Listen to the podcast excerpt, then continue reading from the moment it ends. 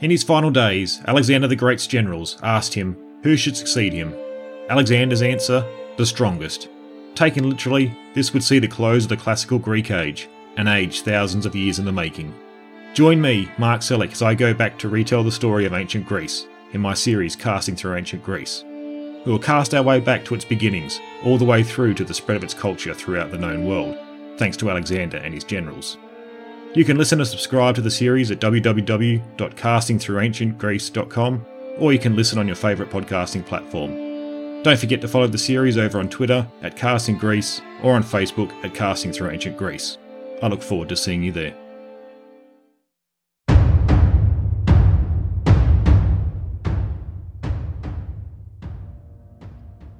In 1704, a 16 year old adolescent by the name of Nader Koli, alongside a handful of other young men, stood in the dusty training grounds of the local militia situated at the city of Dargaz,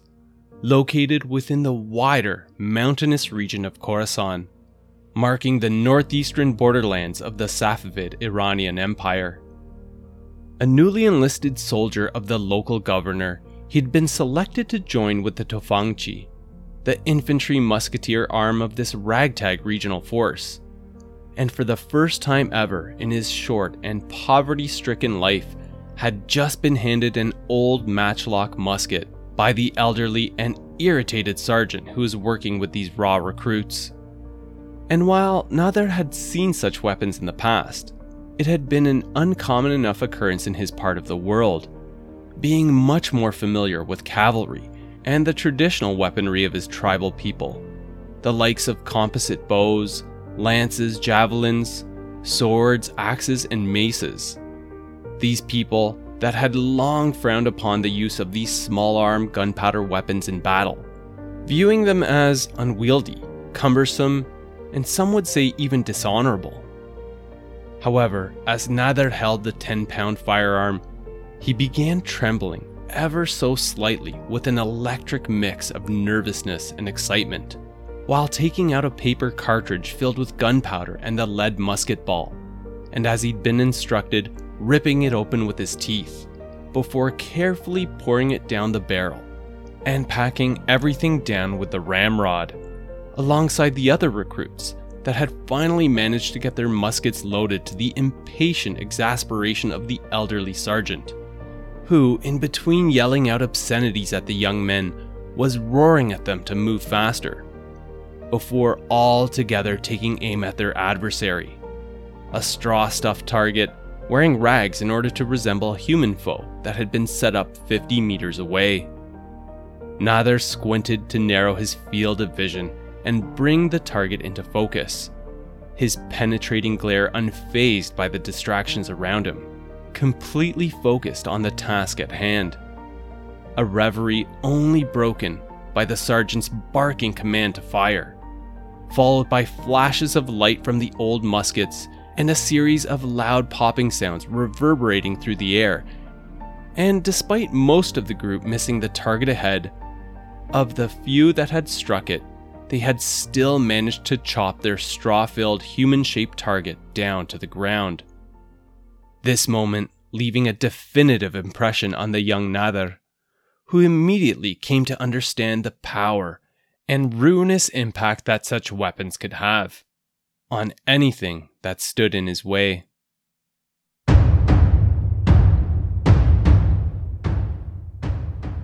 Welcome to the Warlords of History podcast. I'm your host, Mark Pimenta. The focus of this podcast is on people those defined by the term warlord. Fascinating warriors and leaders that made a huge impact in history, some with more lasting effects and others that were relatively short lived, but certainly no less interesting. That said, when I select a particular warlord, I plan to, of course, review their lifetime and actions, but also take this further by looking at the environmental and political conditions right before their lifetime, we'll explore their motivations for taking on the mantle of war. We'll cover what they did, how they did it, and finally, what their legacy was beyond their demise. but with the caveat that I'm going to go beyond the mainstream historical figures that everyone knows about by taking on lesser known subjects, such as the feature of this episode, Nader Shah, a relatively obscure figure by Western standards that was most certainly a brilliant battlefield commander. Having since been dubbed by historians as the Napoleon of Persia and the Second Alexander, rightly positioning Nader Shah among some of the greatest military commanders that the world has ever seen. Who, in a terrifyingly quick and brutal fashion, reversed the fortunes of Iran in the early 18th century, regularly defying steep odds to save it from a particularly chaotic period before usurping the crown and taking control of the empire for himself, reigning as the king or Shah of Iran from 1736 to 1747. Now, before we get into this, just a little housekeeping to get to first. Because I have the deep honor of welcoming Lubos F, Davidas M, with a mention also going out to Daniel R, as the first inductees into the ranks of the Warlords of History Immortals. Thank you for supporting my efforts and for helping to cover the costs associated with making this podcast happen. With gratitude also going to all my listeners and those that have taken the time to reach out with such encouraging comments. I can't express enough how motivating all of this is. And in the event that you too are interested in supporting my work directly through Patreon, I'll include the link in the show notes, which can also be accessed through the support page on the show's website, warlordsofhistory.com. Of course, no pressure at all to do so, but it would definitely be appreciated. All right, let's get to it. In full transparency here, Nader Shah was a pretty obscure historical figure to me that I knew little about. And the primary reason that we are now embarking on a series on him comes as a result of many of your suggestions and comments, especially in the wake of the inaugural series that kicked off this podcast, covering Amir Timur, also known as Tamerlane. And I am glad that you did, so thank you for that because while digging into the research and unpacking Nader's story, frankly, I've been astounded by what I've learned so far, certainly feeling that it deserves to be brought to light. At its foundation, it being the unlikely story of a self made man emerging out of abject poverty, who, despite operating in a deeply unstable and chaotic environment, used cunning intelligent diplomatic positioning, alongside the adoption of technology and sheer brutality to win incredible battlefield victories, often heavily outnumbered versus the adversaries that stood in his way, ultimately allowing him to rise as the Shah of Iran, a position typically reserved only for those possessing divine right,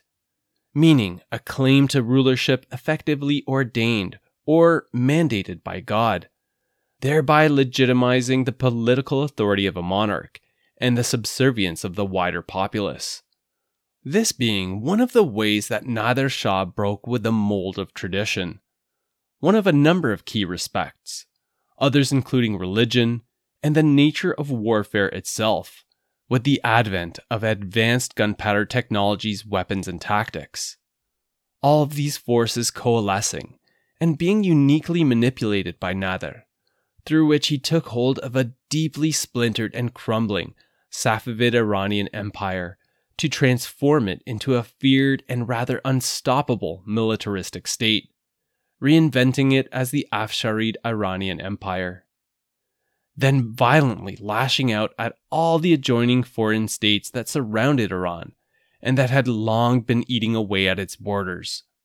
such as the mammoth Ottoman Empire to the west,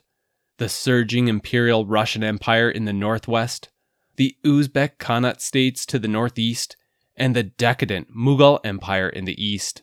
along with campaigns in the Persian Gulf to the south. So, at this point, you may be asking if all of this is true, why haven't I heard of Nader Shah before? How does one gain unofficial titles like the Second Alexander and the Napoleon of Persia, yet still remain buried in the folds of history?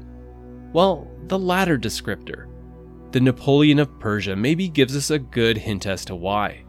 Because Nader was born and ruled just before Napoleon Bonaparte came into existence. Napoleon being born in 1769, two short decades after Nader Shah's death in 1747. And consequently, despite Nader's military brilliance and daring conquests, he has been largely overshadowed from a historical context by this near contemporary. When thinking about this, a more accurate descriptor should probably be that Napoleon is the European Nader Shah, which, interestingly, is a notion that is gaining some traction in the Middle East. And in fact, there may be some actual truth to this, since, according to some historians, Napoleon indeed admired and may have been influenced by Nader's exploits. Having read about him during his youth and perhaps identifying with his story. A kindred spirit of humble origins who would rise to heights typically reserved for God ordained kings and then proceed to shake the world. Evidenced by a letter that Napoleon wrote to a later Iranian ruler in 1807, in which he praised Nader as a great warrior who was able to conquer a great power, who struck insurgents with terror and was fearsome to his neighbors and that triumphed over his enemies and reigned gloriously. However, underneath Napoleon's glowing assessment of Nader Shah's abilities and achievements are the realities of an individual with complex character traits, influenced by his harsh environment and experiences, some traits to be admired and some less so. For example, his motivations for grasping power some historians equating this with the actions of a heroic individual or even that of a savior driven by nationalistic pride. And while there is some credibility to this notion, since Iran could have very well been ripped apart at the seams by internal factions and the surrounding foreign powers had Nader not arrived on the scene, other historians argue for less noble motivations, indicated by the following that while during his early career he may have been driven by noble convictions, protecting the populace and his homeland against raiders and insurrections, it may have been that he was simply an opportunist, positioning and aligning himself with others that would allow him to climb the veritable ladder. As a person whose defining characteristic was an unquenchable thirst for personal power, partially driven in the attempt to control his environment rather than be swept up in the violent world that he had been subjected to during his early adolescence. Also, citing that although Nader came from poverty, he was not necessarily sympathetic to the plights of the downtrodden and wider populace during his reign, his rule becoming increasingly despotic and harsh as it progressed, including ceaseless military campaigning that resulted in a huge loss of life both among his enemies and his people as well, while also heavily and oppressively taxing the populace and eventually ruining the Iranian economy to fund his ever expanding and formidable army. In short, Nader as a lover of war, viewing this as his path towards more personal power, with Nader himself throughout his career emphasizing this, often referring to himself as the son of the sword a notion that is perhaps best encapsulated to us by Lawrence Lockhart in his 1938 book on Nader Shah, wherein he refers to an anecdote with Nader and a holy man that were engaged in a conversation about paradise. The Islamic cleric proceeding to describe the lavish pleasures that awaited him in heaven. And when he was done, Nader reportedly asking, Are there such things as war and victory over the enemy in paradise? When the holy man answered no, Nader then replied, How can there be any pleasure then? And it was as if he was destined for a life of military campaigning. Described by almost all sources as an excellent soldier with a commanding presence. Physically imposing, over six feet tall, towering over most of the men around him. Also possessing a hardy frame and a stark, jet black full beard with a loud projecting voice.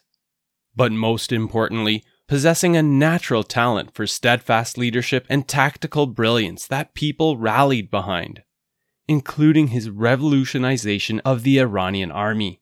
that he would lead to a devastating effect, soundly defeating all that stood before him,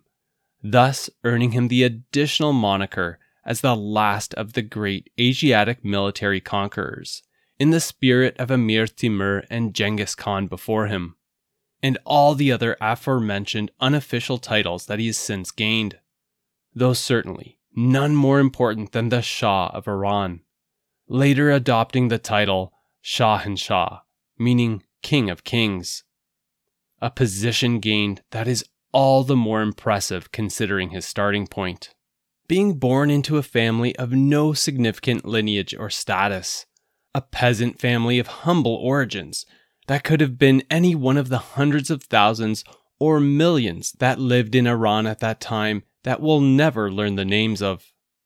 His birth taking place in 1688 in a small fortified compound near modern Dargaz, today a city on the northeastern edge of Iran that was previously called Abavard at the time located within the mountain saturated region known as Khorasan, the northeastern territories of the Safavid Iranian Empire. The name Safavid corresponding with the dynasty that ruled over these lands at the time Nader was brought into the world. Khorasan was home to a number of various tribal groups, many of whom were of Turkic origin that had been settled there, including the Afshar, the tribe to which Nader belonged. And while the Afshar had originally migrated and settled in the lands around modern Azerbaijan and northwestern Iran due to the Mongol invasions of the 13th century, some segments of this group, like that of Nader's ancestors, were subsequently resettled in Khorasan in the late 1500s, early 1600s by earlier Safavid kings to populate and develop the area, while also serving a dual purpose in helping to fight off the Uzbek states and raiders that perpetually threatened northeastern Iran. The lands around the city of Dargaz represented the winter grazing grounds for the Afshar, who for the most part lived a semi nomadic or pastoralist type of lifestyle, like that of Nader's parents, his father being Imam Koli, a simple shepherd who followed a yearly migration, driving their small flock of sheep from the low lying pastures around Dargaz, traveling about 40 kilometers southwest, up to the highlands of the Kopet Dag Mountains and an area called Kapkan, where the summer grazing lands lay. But as would have been the case for many other families in the area, always precariously close to the edge of poverty,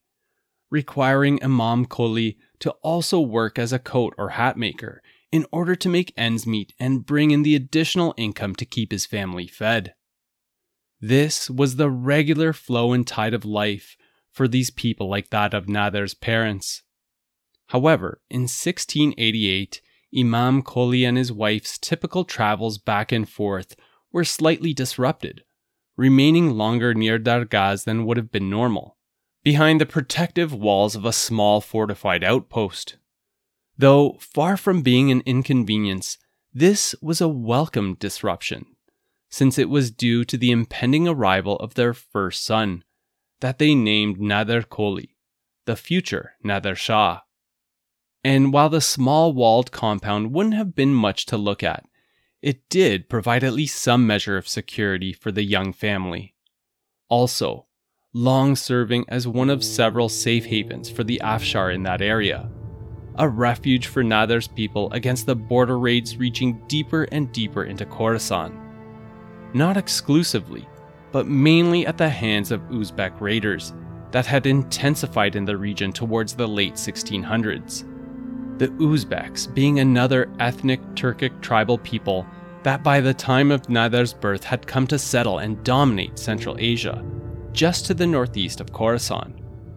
forming two different states the Khanate of Bukhara and the Khanate of Khiva. You see, Khorasan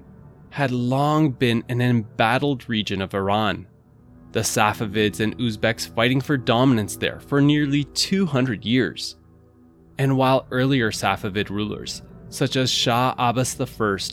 also known as Abbas the Great, had managed to stabilize and firmly take control of the region by the early 1600s, a subsequent series of lethargic Safavid rulers, especially from around 1666 onwards, more interested in languishing in their ostentatious harems than ruling over their empire, led to the Safavids doing a frightfully poor job of asserting authority in Khorasan, while also neglecting the sharpness of their military, allowing the Uzbeks to reignite their claims over Khorasan, resulting in expanding their presence there at the expense of the Safavids, through ever intensifying raids and incursions that continually chipped away at the northeastern Iranian frontier. A situation made more complex by the various tribes that Safavid monarchs had settled there, along with the Afshar, this including other Turkoman tribes, Kurds, and native Persians, resulting in a patchwork of people residing there, a powder keg of different peoples with conflicting ambitions. To say that Khorasan was experiencing a challenging period in the late 17th century would have been a massive understatement. A better characterization being that Khorasan was deeply unstable and seeing brutal flare ups of violence. And it was about to get worse, much worse, descending into utter chaos. Which goes way beyond the symbolic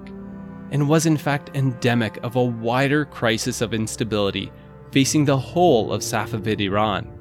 largely thanks to those lethargic and inwards looking Safavid kings that we touched upon earlier, whose power was beginning to cascade into rapid decline. Not yet teetering on collapse, but quickly heading in that direction. But in order to more clearly understand how this came to be, and the tumultuous environment into which Nader was born, including the political, religious, economic, and technological overtones that were melding into one another, impacting his world, we're going to backtrack in time, connecting this story to the figure that kicked off the very start of this podcast and the series on Emir Timur, also known as Tamerlane, and the events that occurred shortly after his death in 1405 with the decline of his vast Timurid empire. But before we get into that, let's start with the naming convention Iran or Persia, which is the correct one for Nader's nation. From a modern perspective, Iran is the country in Western Asia today officially called the Islamic Republic of Iran. However, both Iran and Persia are often used interchangeably in historical and cultural contexts to describe the area, which is what I'll also be doing throughout this series. The name Iran, in fact, derives from a 3rd century Sasanian term found on an inscription used to describe the people that inhabited Persia, initially called Aryan, which eventually evolved to acquire more of a geographical connotation lands that have been home to a number of the world's oldest and most powerful civilizations. Civilizations that rose and fell, often assailed by the next in line, beginning with the Elamite kingdoms in the 4th millennium BCE, later unified by the Medes in the 7th century BCE, then reaching its territorial height in the 6th century BCE as the centerpiece of the Achaemenid Empire that has often been described as the world's first superpower. Before succumbing to the conquests of Alexander the Great, that eventually paved the way for the rise of the Parthian Empire and the reunification of Iran in the 3rd century BCE. Later, succeeded in the 3rd century AD, or Common Era, by the Sasanian Empire, which became a major world power for the next four centuries. This until the 7th century, when the Muslim conquest of Persia occurred, also referred to as the Arab conquest of Iran, which led to the collapse of the Sassanids and the Islamization of Iran. Islam, mostly of a Sunni persuasion, replacing Zoroastrianism as the dominant religion. With Islam firmly taking root in this part of the world, managing to survive in Persia despite the Mongols conquering the region in the mid 1200s, forming the Ilkhanate. But that soon fractured into what was effectively a series of smaller fiefdoms, until Emir Timur blazed onto the scene. Who, as a quick side note, it has been argued that Nader was quite the admirer of. And while this is a contested notion, I find this quite probable as stories of Timur's rise and reign would have undoubtedly been part of the oral tradition of the area. And Nader placed immense value in his Turkoman ethnic heritage. And although there was no direct ancestral linkage between the two, this was nonetheless a heritage that he shared with Timur. Beyond this, however, there were a number of interesting parallels between the two that may have resonated with Nader. As self made men, who, despite the odds being stacked against them, both followed an unlikely path to power, forging empires through conquest, both as brilliant battlefield commanders. Timur, as you may recall from the first five episodes of the show, emerged out of Transoxiana in Central Asia, and among his many conquests, aggressively swept into Iran conquering and absorbing the entirety of what was then called Ilkhanate Persia through a series of rapacious campaigns during his reign, establishing the Timurid Empire that quickly fell apart in the second half of the 15th century in the aftermath of his death, largely due to having failed to insert a capable successor to his empire that had been forged in blood and fire. And by the late 1400s, the divided and war torn Timurid Empire had lost control over much of its territories. Iran, in particular, left politically splintered, caused in part by Timur's successors that habitually partitioned what remained of his empire, which ultimately allowed these smaller pieces to fall in the hands of tribal warlords. This creating a power vacuum, and the perfect opportunity for one provided that they could obtain enough military support to rise and consolidate power in, thus bringing us much closer to the timeline surrounding Nader's lifetime and the founding of the Safavid Iranian Empire that Nader was born under. The Safavid dynasty and empire, founded by Shah Ismail I in 1501, who emerged out of Iranian Azerbaijan, a historical region that today marks the northwestern limits of modern Iran, and that managed to attract a sizable following of tribal peoples in the region, primarily due to one distinguishing feature of his heritage, this being the adherence to Shia Islam, in contrast to Sunni Islam, that largely dominated Persia at the time. However, Ismail's appeal to the tribes around him, including that of Nader's Afshar ancestors, that also followed Shia Islam went far beyond adherence. Because the Safavids claimed authority and legitimacy to rule over others based on their lineage, drawing a direct family linkage as the male descendants of Ali, the cousin and son in law of the Prophet Muhammad. Ali, regarded by the Shia as Muhammad's successor and the first Imam, thereby the divinely appointed authority on all matters of faith and law regarding Muslim doctrine. And while we'll spend more time unpacking the importance of religion in later episodes, since it plays such a fundamental and fascinating part of the story, the takeaway here for now is that Safavid authority to rule was granted through Shia Islam, and therefore the source of their divine right. With the Safavid Iranian Empire being a theocracy, religious and political power completely intertwined, encapsulated in its monarchs. And, as mentioned, the mechanism used by Shah Ismail I to secure and collect the support of the various militant tribes that inhabited Iranian Azerbaijan, who followed under his banner to establish his capital in the city of Tabriz and then proceeded from there to conquer much of politically splintered Iran in a rather quick sequence, in less than 10 years, while also kicking off the long standing Safavid policy of forcibly converting the predominantly Sunni populace to Shia Islam. In fact, a particular branch called Twelver Shiaism, thereby forming Iran into a predominantly Shia nation, amongst a surrounding sea of Sunni based nations. A configuration that persists to this day, marking one of the biggest legacy items that modern Iran has gained from the Safavids. So, who exactly were these militant Shia tribal warriors that formed the backbone of the early Safavid army? Collectively, they became known as the Kizilbash. Kizilbash meaning redheads in the Turkmen language, owing to the distinctive crimson headwear that they wore in battle a name originally bestowed upon them as a pejorative label given to them by their Sunni Ottoman adversaries, but was later adopted as a source of pride. And while this group provided the military force through which the Safavids were able to assume power and ultimately control of Iran, although this lessened over time, they remained an important part of the military throughout the Safavid dynasty, into Nader's reign as well. The tribes that formed the basis of the Kizilbash, like that of Ismail I, originated out of Iranian Azerbaijan and its adjacent territories, including eastern Anatolia, Armenia, and the Caucasus. And even before uniting under Ismail, were regularly involved in altercations with the mighty Ottoman Empire, usually in a raiding type capacity, while often fighting amongst themselves for dominance in the region. Also, largely due to their pastoralist type of lifestyle, developing a long standing and proud cavalry tradition, coinciding with that of the armies of the early Safavid rulers, holding an almost exclusive reliance on cavalry.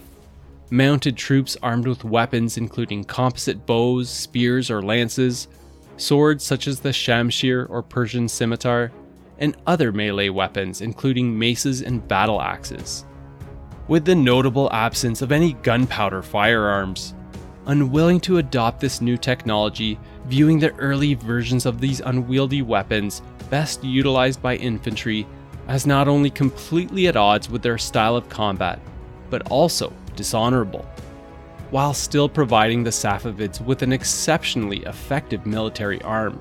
offering dynamic mobility and quick maneuvering in battles engaging in tactics such as ambushes, feigned retreats, and devastating shock charges on any infantry encountered.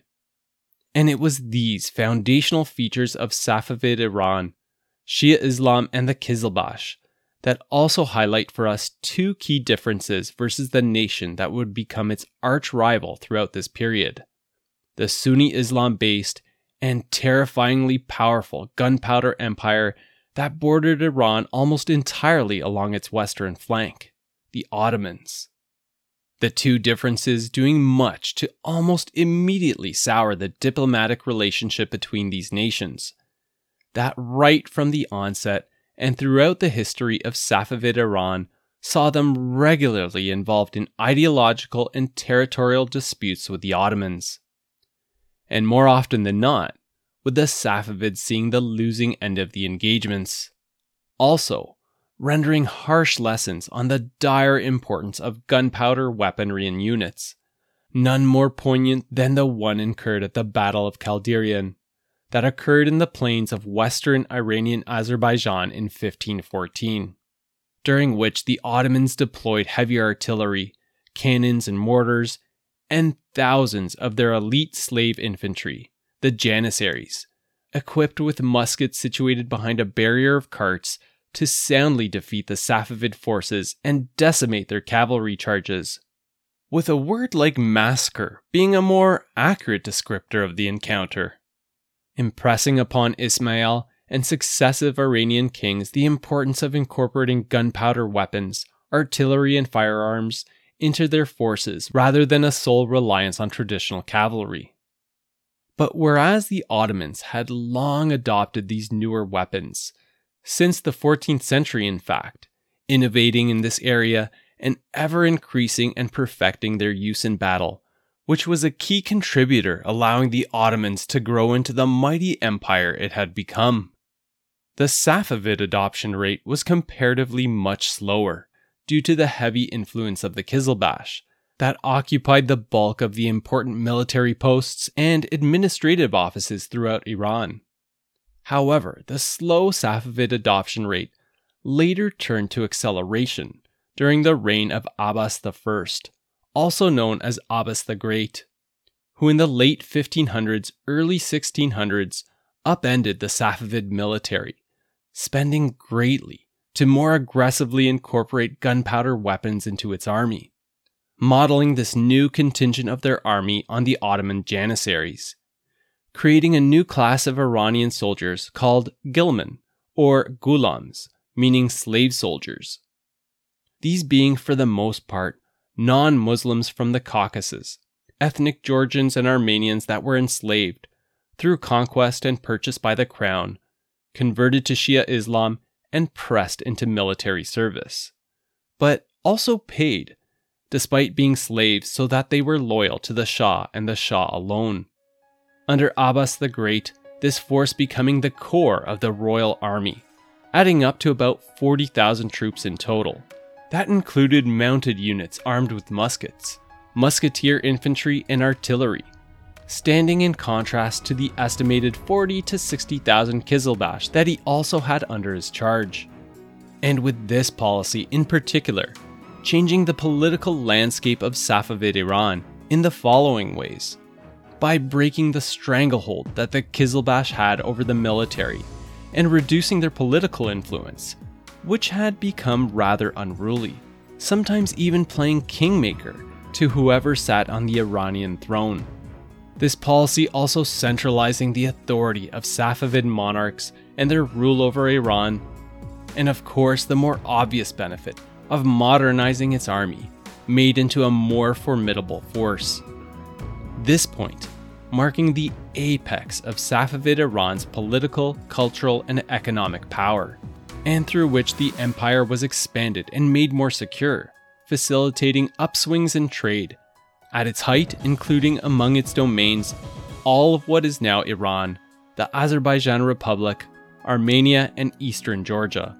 along with parts of the North Caucasus, Iraq, Central Asia, and the western portions of Afghanistan and Pakistan. In case you're interested, I have a map on my website that will help put all this into perspective so you can see what I'm talking about here. With a couple of key side notes, including that Abbas the Great also moved the capital of the empire from Tabriz to Isfahan, presiding over elaborate and lavish building projects and situating it further away from the reach of the Ottomans, while also breaking up the tribes that supplied the ranks of the Kizilbash like that of Nader's people, the Afshar, transplanting them to the fringes of the empire, thereby further reducing their authority while still being of use to help defend the borderlands. Together, the Ottomans, Safavids, along with the nation that bordered Iran to the east, the economic powerhouse that was the Mughal Empire, make up what has been coined as the Gunpowder Empires by the historians Hodgson and McNeill a phrase that holds some truth, but is a bit misleading.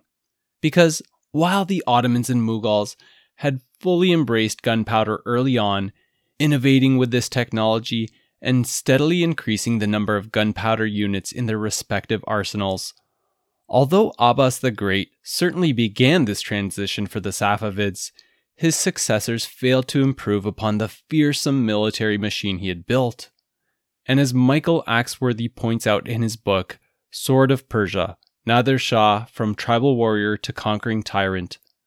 the majority of the Safavid military, even at the point of Abbas's reign, mostly used swords, lances, and bows well into the mid 18th century. It was not until the rule of Nader Shah's Afsharid dynasty that the majority of Iran's troops would be equipped with firearms for the first time. And beyond failing to continue with the modernization of the Safavid army, this began to turn to outright neglect from the mid 1600s onwards. Firearm based units not expanded, equipment not updated and falling into disrepair, with the artillery corps almost entirely fading out of existence after Abbas the Great's reign. Certainly an ill omen for things to come. But perhaps even worse than that was that the overall discipline of their forces began to horribly degrade as well. This was indeed a dark time for Safavid Iran, Because while the empire had always been the quote unquote lesser of the three gunpowder empires, possessing the overall smallest military and by far the least population and economic might when compared to the Ottomans and Mughals. For example, to help shed some light on these disparities, the population estimates for these respective empires at the year 1700 are as follows. The Mughals, with a whopping population of almost 160 million, 23% of the global population. The Ottomans with about 25 million, whereas Iran contained about 10 million souls.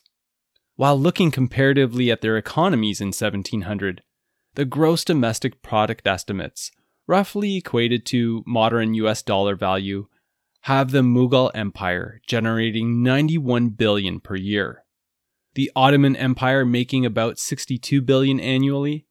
and of course, at the back of the pack, Safavid Iran generating what I would consider to be a generous estimate of no more than 15 billion per year. And yet, despite these considerable differences, for much of the tenure of the Safavids, they had still managed to keep Iran roughly on par with the Ottomans and Mughals in their projection of wealth, power, and cultural prestige. However, by the late 1600s, this divide was widened considerably, with Iran falling further and further behind, with all the surrounding nations, and not just the Ottomans and Mughals, taking notice and increasingly taking liberties given the weakened state of Safavid Iran. Which brings us to the question how was this allowed to happen? Well, it's largely as a consequence of a series of ineffectual Safavid kings from the mid 1600s onwards. Within the backdrop of a toxic court culture that had developed, one of intrigue, plotting, and counterplotting among the Shah and their surrounding courts. Dangerous internal politics, often involving extensive and bloody purges when new Shahs assumed the throne or when conspiracies were uncovered, whether real or imagined. So much intrigue and suspicion that even prince successors to the reigning Shah were considered a threat, increasingly left in the care of the women and eunuchs of the harem, and therefore not appropriately groomed, educated, and trained for rulership. The last of the Safavid Shahs taking less and less interest in local and foreign affairs. Instead, retreating to the interior life of the palace, where in addition to the copious intrigues, there were other distractions available aplenty, like sex, opium, and liquor. All of this, and their complete inward focus, creating not only a severe disconnect to the realities of the outside world, but also dangerously eroding the authority of the Shahs, whose power was being gobbled up by subordinates. Whereas earlier Safavid monarchs had managed to build an effective administrative bureaucracy, filling these positions based on merit and answering to the Shah and the Shah alone, this began breaking apart, as seen during the reign of Shah Suleiman I, who ruled from 1666 to 1694, and is noted for having left the vast majority of his political decision making in the hands of prominent clerics court administrators, and harem eunuchs, whose power increased significantly during his reign, coinciding with a huge uptick of corruption throughout Persia, straining the economy, while at the same time placing heavier burdens on the populace through the imposition of new and higher taxes, which in turn sparked widespread poverty, anger, and rebellions a situation that not only greatly disrupted merchant activity and trade, but that were also adding fuel to the perfect storm that was gathering on the horizon, pushing the Safavid Iranian Empire to collapse. Made worse by an ill equipped and ill disciplined royal army that was increasingly unable to assert law and order within its domains, resulting in native tribal warlords popping up throughout Iran including those of the Kizilbash that were situated at the fringes of the empire. And finally, foreign incursions that were compounding the chaos taking hold of Iran, looking to take a piece of it for themselves. Notably, their arch rivals, the Ottomans, who earlier had conquered a huge proportion of the western Safavid domains, Mesopotamia, and the Western Caucasus. The surging kingdom that would become the Russian imperial empire of Peter the Great, that had overtaken the lands in the Caucasus near northwestern Persia, traditionally under Safavid authority. The Mughals that had expanded into eastern Iran, modern Afghanistan, and finally, the Uzbek Khanates, that had not only conquered large swaths of northeastern Iran, but were now raiding deeper into Khorasan, where Nader's family and tribe had settled. All of this circling us back to the state of the world into which Nader was born in Khorasan in 1688. And despite all the aforementioned forces mixing together, lending to the chaos that was taking hold of Persia, Nader's early life was rather quiet and unremarkable. From a very early age as a young boy, helping his family to drive their small herd of sheep from Dargaz up the mountainside to Kapkan, back and forth in the yearly migration, while receiving a rustic or tribal flavored Shia based religious education, though certainly nothing formalized. And while Nader's parents would later on have another son, Nader's younger brother, named Ibrahim Kuli. Nader's father apparently doted on his eldest son, teaching him horsemanship and a number of the martial skills required for shepherding, thus protecting their livelihood. Skills that were also associated with the prowess of the Kizilbash, since, as mentioned earlier, the Afshar had been one of the many tribes with an underlying military tradition, supplying the Safavids with cavalry and by his tenth year, Nader was reportedly an able horseman, practiced in archery and javelin throwing for hunting as well. Overall, though, probably quite the difficult existence, with his family consistently riding the line of poverty. Which again is nothing really remarkable for the time, but stands as a fascinating contrast to the princes of the Safavid realm, such as Sultan Hussein, who became the new Shah of Iran in 1694, when Nader would have been about six years old. Sultan Hussein being a ruler that, like his father before him, had little interest in doing any actual ruling, preferring to retreat to the splendors of the royal harem instead. In fact, picking up the nickname Yakshadir, meaning very well in the Turkmen language, coming from the typical response he would provide when asked to decide on proposals from royal administrators on matters of state, just to get it off his plate as soon as possible. And was apparently so focused on the expansion of his harem and gardens that despite his empire crumbling all around him in the early 1700s, he began making deep cuts to the nation's military expenditures in order to fund these selfish pursuits of pleasure oblivious to the harsh realities of the outside world and the struggles of the people within his empire. Like those being faced by the 13 year old Nader upon the death of his father in 1701, resulting in his fatherless family falling into a period of abject poverty, his mother struggling as a widow to provide for her two young sons,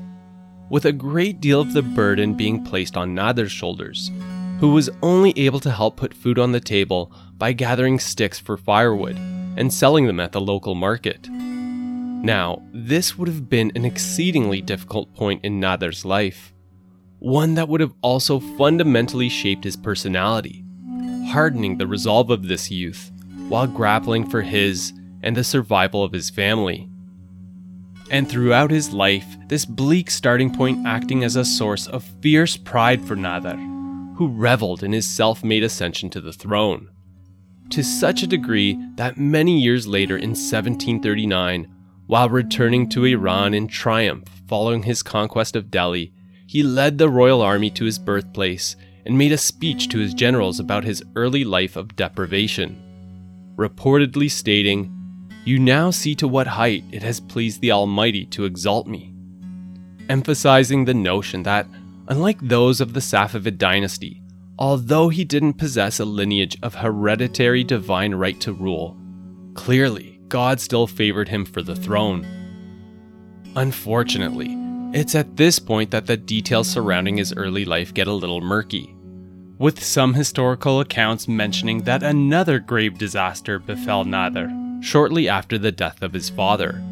at the hands of Uzbek raiders who carried Nader and his mother off into captivity, and were subsequently sold off in a slave market to work on the estate of an Uzbek tribal warlord for several years. Where Nader's mother then died, and with nothing tying him to remain there any longer, Nader then escaping into the night, returning back to Dargaz in his later teens. With another possibility put forward for these unknown years, has Nader turning to a life of crime, leading a small band of like minded and poverty stricken youth to engage in some banditry, raiding, and theft of their own. Since being a shepherd and selling sticks at the market was simply not going to cut it in terms of digging oneself out of an impoverished existence. And really, while both sequences are quite plausible, although we'll probably never know the real answer, both also serve as a sobering example of the constant unpredictability and desperation that surrounded those alive at the time, trying to scrape out a meager existence. Whereas historical accounts diverge greatly as to what happened in those years, they all tend to point in the same direction of what would happen next in Nader's life all marking this as a major turning point, and in fact, the official starting point of Nader's military career when he was around 16 years old. Thus, bringing us to the moment that we covered off at the top end of this episode, with Nader enlisting in the service of Baba Ali Beg, the Safavid governor of the city of Dargaz in Khorasan, who probably, at the most, had an estimated count of 3 to 4,000 local militia under his charge the vast majority of which would have been traditional Kizilbash cavalry, but interestingly, also possessing a contingent of musketmen in his command, which is where Nader was placed, trained as a tufangchi, meaning musketeer, which would have been the first time that he ever handled gunpowder weapons, most certainly making an immediate and defining impression on him quickly understanding their destructive capabilities when deployed en masse and correctly in battle. Nader, training in this capacity as a soldier, but also at times saddled with a broader number of duties, including acting as the law enforcement arm of the governor, protecting trade caravans, and undertaking tasks like defending and retrieving goods or captives taken in border raids. And apparently, distinguishing himself among his peers as an exceptional soldier, to such a degree that Ali Beg then began to take notice of the talented young man, promoting him to something akin to sergeant at arms for the musketeer contingent, which may have numbered somewhere in the realm of 500 troops. The young Nader, now in his very early 20s, proving himself to be an able leader, fashioning the musketeers under him into an exceptionally well drilled and trained group accepting nothing less than sharp discipline and complete obedience to his orders, which were key features of his military leadership style throughout his career. Also, keenly understanding that firearms would only be effective to stop opposing forces when fired in unison as a group. Accordingly, Nader relentlessly trained his troops to function as a singular unit, to compound their potency in battle, discharge and reload quickly not distracted by the events unfolding around them, ready to unleash another deadly volley of lead. And it quickly became clear that the confidence that Ali Beg had in Nader was well placed.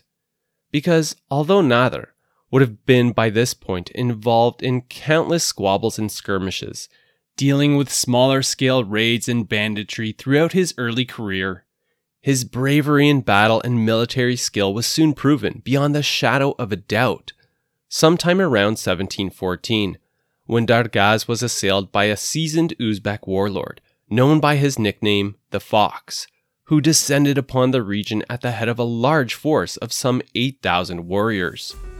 With Nader demonstrating early signs of the tactical brilliance and leadership that would fuel his future rise to prominence.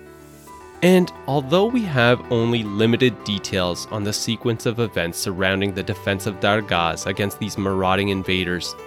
the fleeting references that we do have paint a picture of Nader and his musketeers playing a headlining role. Culminating in an intense final encounter just outside of the city,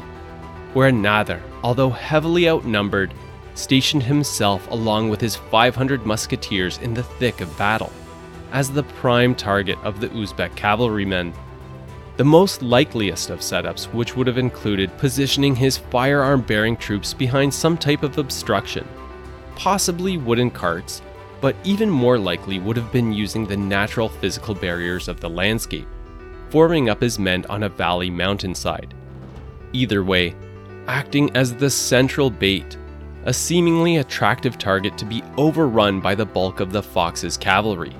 who, unlike Nader and his men, would have been using the more traditional, muscle powered weaponry of the time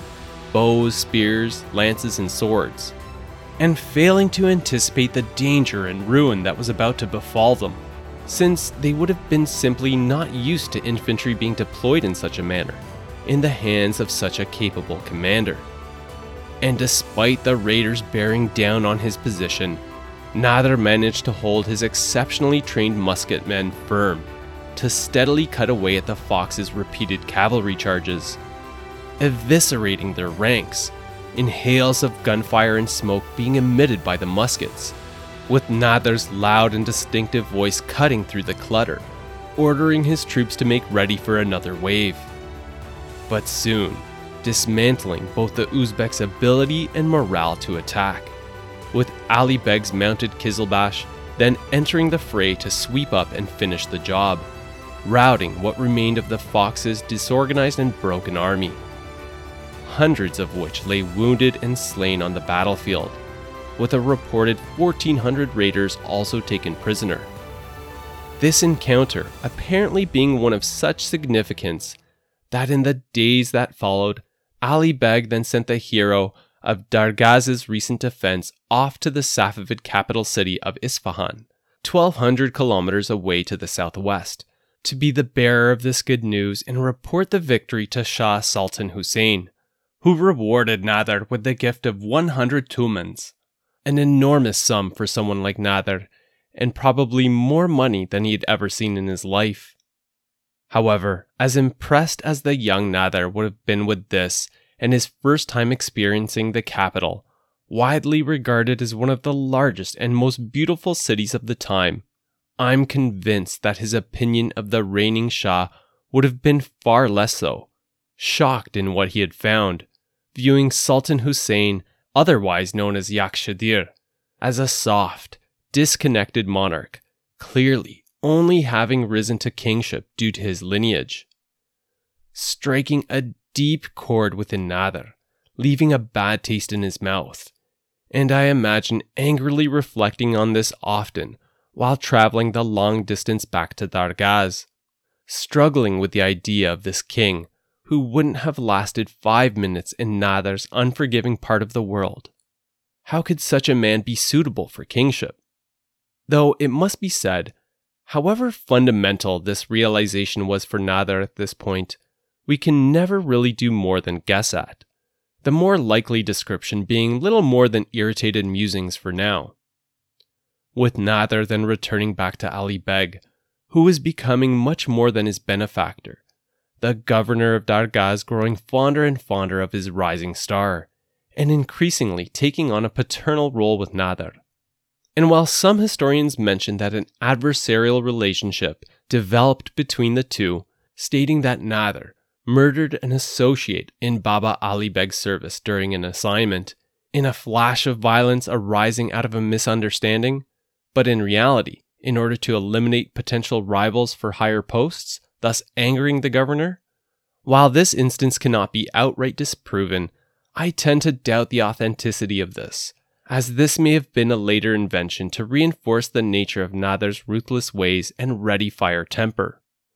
But more so, because not only did Nader later continue his rise to become the governor's right hand man, something like the captain of his militia,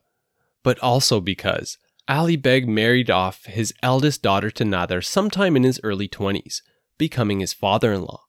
And after her death from natural causes a few short years later, this was followed by then marrying off a second daughter to Nader at around this time, a union that would produce the first two of Nader's four sons. This entire period of his life, from roughly 1704 to 1716, despite being filled with challenges, being one of great fortune for Nader, crystallizing the idea that his military acumen and obvious skill in this profession were central to his advancement in life, raising his station, wealth, and overall importance as an individual. This, along with the austere conditions of his early life, adding together to solidify his long term view and understanding that military force was the only path by which he was going to control his destiny. Also, the time during which the now 28 year old Nader was beginning to resemble the physically imposing description that I had mentioned earlier. Tall with a powerful frame, heavily bearded, and a loud resonating voice that commanded attention. Not to mention this being a time during which Nader gained tons of combat and leadership experience, convinced of the benefits of firearms, albeit in smaller scale engagements, but realizing that if scaled upwards, their devastating impacts could be exponentially multiplied. At this point in 1716, things were indeed looking up for Nader. However, this was not to be the case for too much longer, as his world was once again about to be turned upside down. Thanks to an internal rebellion that had initially kicked off 1,200 kilometers away to the southeast of Dargaz in Kandahar then also part of the Iranian Empire. And although a considerable distance away, would soon begin building momentum, threatening to spill over into Khorasan as well. Not only spelling the beginning of the end for the Safavid dynasty, but that would also leave Nader as a rogue warlord within his homeland of Khorasan, yet again reduced to struggling for his very survival.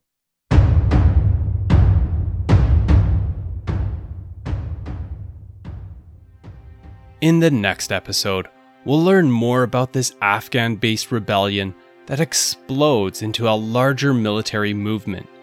quickly getting out of control largely due to the bumbling Safavid military response, and that ends with the casting down of Shah Sultan Hussein from power, and much of the Iranian Empire in the hands of the Hotak dynasty by 1722. This, as foreign nations, such as the Ottomans and Russians, look at this dire moment of weakness as their opportunity to enter the equation, absorbing numerous Iranian territories into their respective domains. While in Khorasan, having been embroiled into the widening rebellion for some time, the chaotic atmosphere is soon amplified when Nader's benefactor Ali Beg is killed in battle, resulting in Nader gaining a new master, operating under the new Safavid governor of Khorasan, Malik Mahmud Sistani. The opportunistic Safavid governor then changing sides, throwing his support behind the Hotak usurpers instead, resulting in Nader breaking with Sistani and effectively becoming an independent warlord within Khorasan. But then later putting his support behind Sultan Hussein's son, Tahmasp II, who is fighting to regain the Iranian throne Nader again distinguishing himself in his service to rise to the lofty role as general of the Safavid army, during which he presides over a series of spectacular battlefield victories to restore the Safavids to power in 1729. This and more to come in the next episode of the Warlords of History podcast. If you want to support the podcast, there are many ways you can do so. You can tell your family and friends about the show Please rate, review, and subscribe on whichever platform you happen to access the show on. You can follow the podcast on Twitter, Instagram, or Facebook. And lastly, you can head on over to the show's website, warlordsofhistory.com, where I'll include some additional info, like images and maps pertaining to this episode for your viewing pleasure, and where you can also reach out to me with any thoughts, questions, or suggestions for improvement. I would love to hear from you. Thanks for listening, and I hope you enjoyed the episode. Theme music from Audionautix.com.